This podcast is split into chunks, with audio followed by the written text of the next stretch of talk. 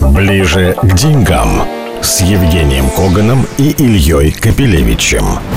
Здравствуйте. Мы снова постараемся быть ближе к деньгам с Евгением Коганом, автором популярного финансового телеграм и YouTube канала Биткоган, профессором Высшей школы экономики. Женя, приветствую тебя. Да, добрый вечер. Несмотря ни на что, мне очень понравилось твое. Но мы постараемся. Да, давай стараться. А, Но ну, те, кто за нами следит, могли заметить, что мы сделали некоторую паузу. Но потому что события, скажем так, вне экономические, так это назовем, они, э, мне кажется, в прошедшие там три недели сдвинули повестку. Далеко не все понимали, зачем им нужны деньги, какие им нужны деньги, и вообще о деньгах ли им там. Ну, не будем в это углубляться. Безусловно, э, эти три недели имели определенное значение. А теперь давай, когда потихонечку уходит, так сказать, и страница потихонечку переворачивается, подведем ее итоги с финансовой точки зрения. Что произошло в финансах, общих финансах страны, и что произошло, на твой взгляд, в поведении людей финансовом? Ну, давай с макроэкономики начнем. Безработица у нас, понятное дело, от этого не выросла пока. Безработица – это штука такая инерционная, мы ее поймем вообще, что происходит с ней где-то через э, месяца 3, 4, 5. Это первое. Я маленькую ремарочку наоборот. Ты знаешь, что там вот теперь у нас целый ряд э, компаний, особенно такого интернет-сектора, судится с HeadHunter, потому что он очень повысил цены, а его сервис, так сказать, по их же признанию, так сказать, пока незаменим другими участниками. Так что, наоборот, спрос только растет. Ну, Рабочей силы стало что... меньше, наоборот. Я с этого, с этого и хотел на, начать. Но, понимаешь, Илья... Характерная том, что... деталь, о которой... Да, характерная, да, но тут есть один нюанс. Дело в том, что я думаю, что рецессия в экономике усилится из-за последних событий. Вообще, мобилизация с точки зрения экономики – это, конечно, не очень хорошо. И мы понимаем, что рано или поздно это будет бить по покупательной способности широчайших слоев населения. И, естественно, это будет вымывать платежную базу, а значит, бить по э, производству по сектору услуг и так далее. Но в моменте, наоборот, огромный дефицит рабочей силы. Это первое, что случилось. Тема номер два. А, что у нас с бюджетом? Ну, я думаю, что не секрет, что планировался дефицитный бюджет э, в размере примерно чуть меньше триллиона рублей. На этот год мы привыкли жить в условиях профицитного бюджета. Он э, стал дефицитным и будет примерно, ну, планировалось триллион. А, на следующие годы планировалось порядка трех триллионов, там чуть меньше в 24-м, 23-м примерно 3 триллиона дефицит бюджета. Я думаю, что после прошедших событий, очевидно, дефицит бюджета будет больше. Что это означает с макроэкономической точки зрения? Ну, наверное, первый год, первые два года, может быть, даже первые три года у нас резервы в размере ФНБ накопленные. Поэтому это, в принципе, сильно не будет бить. Будут расходоваться средства ФНБ. А вот дальше Дальше посмотрим. Может быть, будет производиться денежная эмиссия, может, еще что-то. Для в общем, центрального... Назовем так, надо иметь в виду инфляционные риски, но в не ближайшей перспективе, потому что пока есть достаточно существенная подушка безопасности, особо, ну, как бы отдавая себе отчет в том, что вообще базовые условия нашей экономики, они, к сожалению, могут меняться. Вот. Нет, но, я, не просто хотел, я просто хотел лишь сказать следующее. На мой взгляд, вот э, многие говорят, все будет страшный дефицит бюджета, мы все умрем. Не, не умрем. Есть резервы, у страны есть очень большие резервы, и они будут покрывать вот этот дефицит, по крайней мере, какое-то достаточно значительное время. А вот что дальше, поживем, увидим, посмотрим. Следующий момент очень важный – ВВП. А, были ожидания в начале года, что ВВП упадет чуть ли не на 8%. Потом вот месяц назад посидели, посчитали и поняли, что падение ВВП из-за роста цен, прежде всего, на энергоносители и так далее, падение ВВП будет ну, относительно небольшим, порядка 4, может даже даже меньше 4%. Все здорово. Но, на мой взгляд, последние события и мобилизация, наверное, все-таки приведут к тому, что дефицит э, бюджета вот и так далее и тому подобное, все-таки у нас будет падение ВВП, наверное, все-таки побольше. Я пока затрудняюсь сказать, насколько, потому что это, наверное, никому не известно. Но я думаю, что по итогам года все-таки у нас падение ВВП будет более чем 4%. А насколько, не знаю.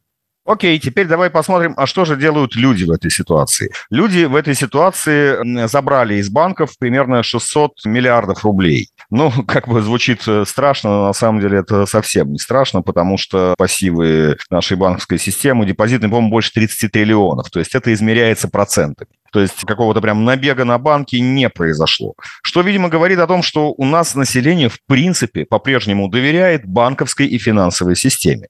Да, люди как минимум могли бы начать забирать э, наличные деньги и покупать имеющиеся пока еще наличные доллары, евро, юани или что угодно. Нет, но оно этого не делает. Ну, это, так сказать, мой вопрос, он же утверждение. А теперь твой комментарий.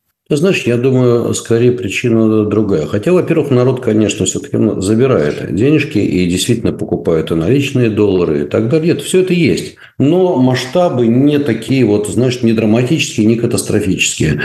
Почему? Ты знаешь, я задаю себе разные вопросы. Почему? Наверное, одна из причин немножко не до того. Люди решают другие проблемы сегодня. Наверное, это основная проблема. Знаешь, вот бывает у тебя на, одном, так сказать, первопричинном или заднепричинном месте чирий, и ты речишь его, а вот все остальное ты как-то забываешь. Мне почему-то кажется, что вот так.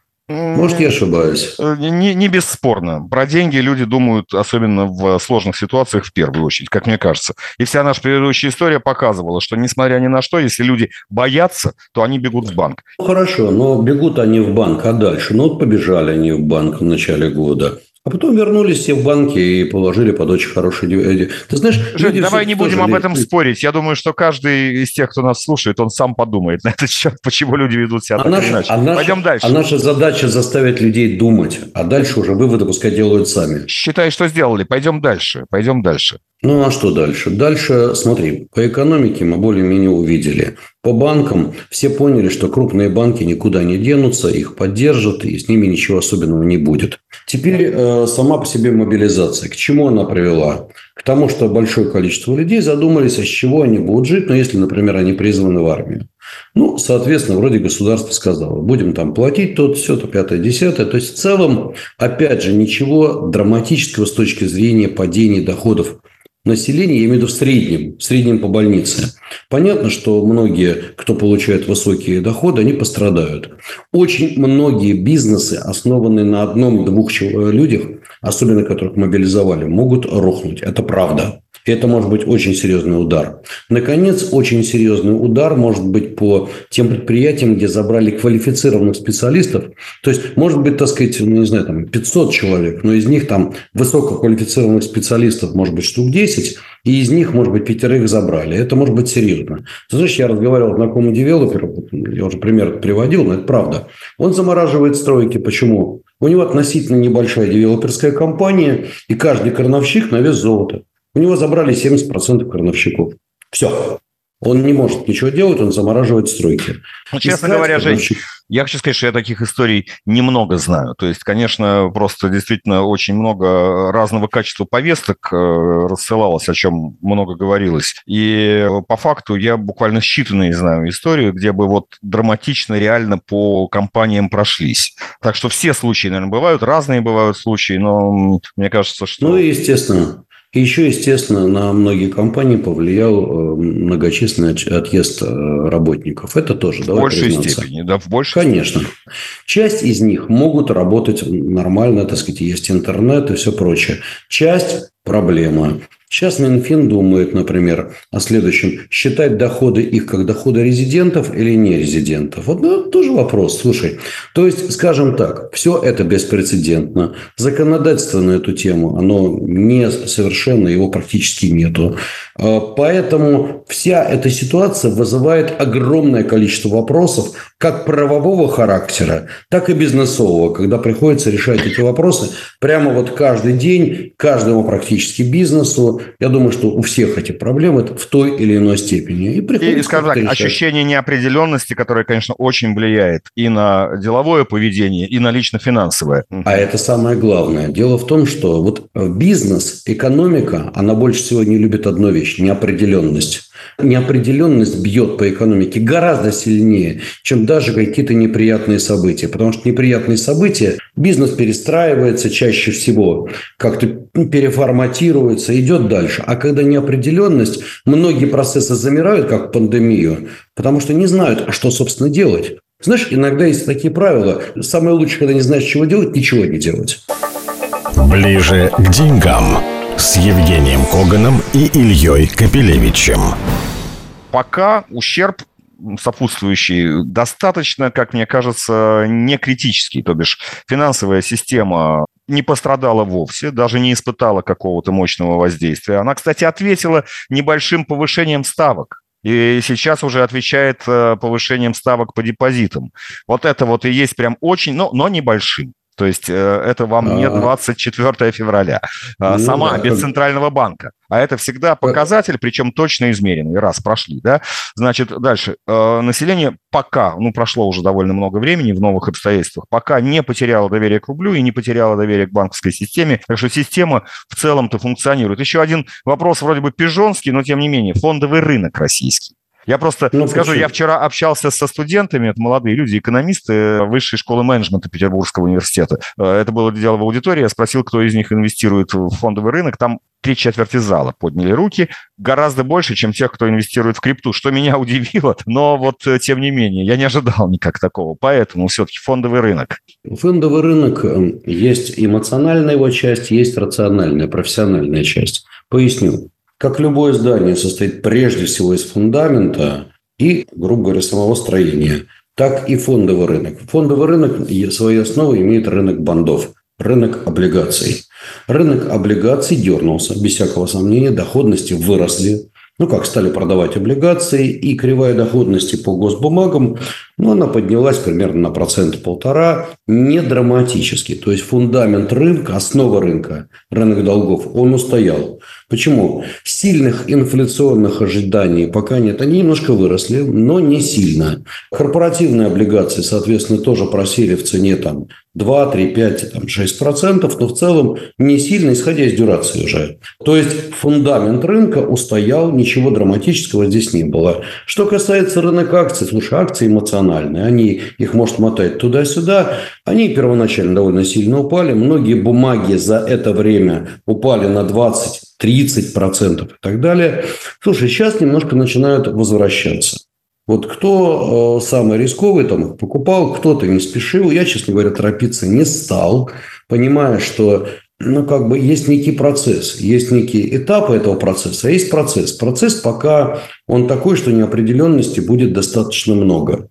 И поэтому я не спешу, например, сейчас затариваться, как говорится, на низах. Почему? Объясню. В отличие от э, Фин... студентов, э, э, просто еще есть две темы, которые я хочу обсудить. Мысль твоя, мне кажется, понятна. А, значит, дальше.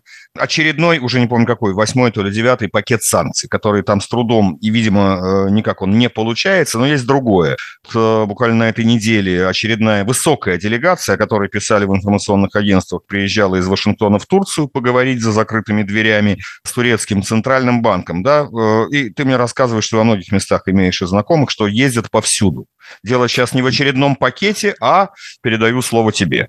Не, ну, Илюш, ты же понимаешь, что американцы ездили к туркам учиться. Просто турецкий Центробанк изобрел новую формулу. Когда растет инфляция, надо снижать ставки. Вот они поехали перенимать передовой опыт. Ну, это шучу, шутка, конечно. да. Продолжай. Это шутка. Да. да, это шутка. Давай к делу. Теперь серьезно. А к делу очень просто.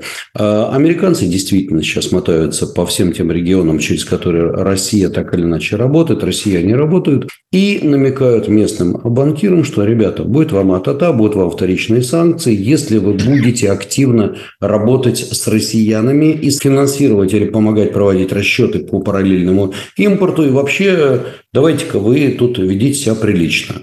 Были они и на Ближнем Востоке, были они в Израиле, это я точно знаю, были они и в Дубае, ну и так далее, и так далее. Вот везде, в тех регионах, где э, идет активное сотрудничество с Россией, они побывали.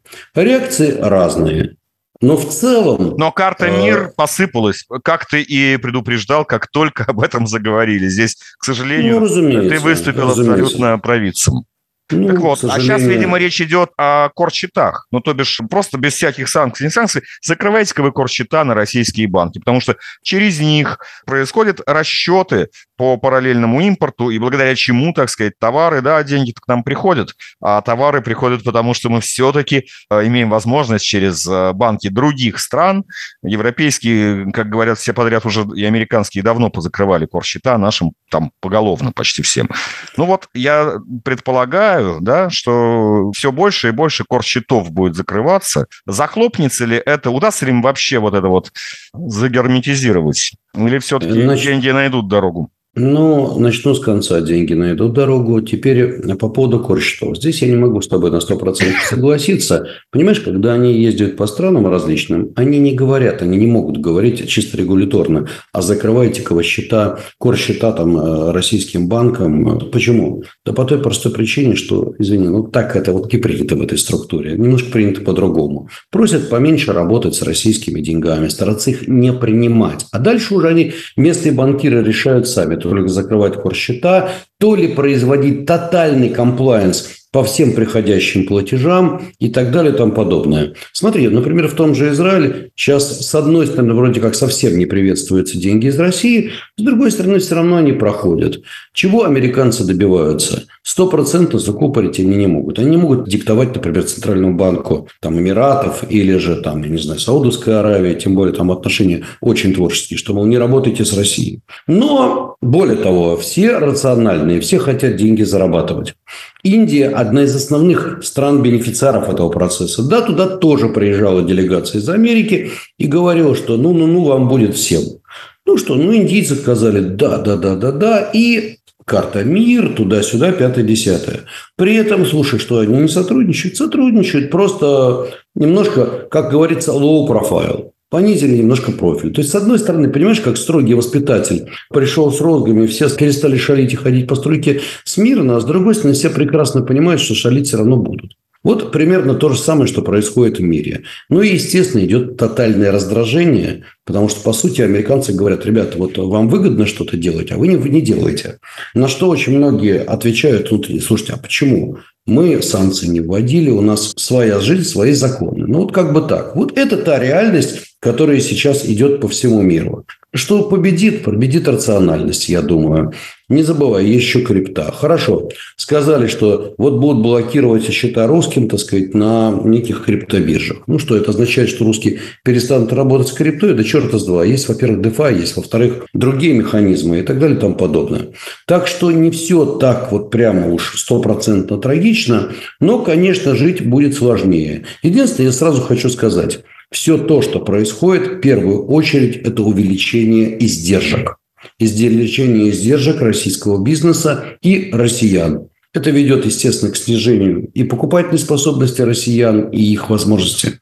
Полностью ли это убьет экономику, полностью ли это убьет параллельный импорт? Нет, конечно, не убьет. Затруднит жизнь? Да, затруднит. Это мы понимаем. Ну, а дальше все будут пытаться крутиться и что-нибудь такое до кого придумать. Все без исключения. Ну что ж, поживем, увидим. И будем стараться быть ближе к деньгам с Евгением Коганом, автором популярных финансового и телеграм и YouTube каналов Биткоган, профессором Высшей школы экономики. Счастливо. Постараемся и дальше быть с вами. Ближе к деньгам с Евгением Коганом и Ильей Капелевичем.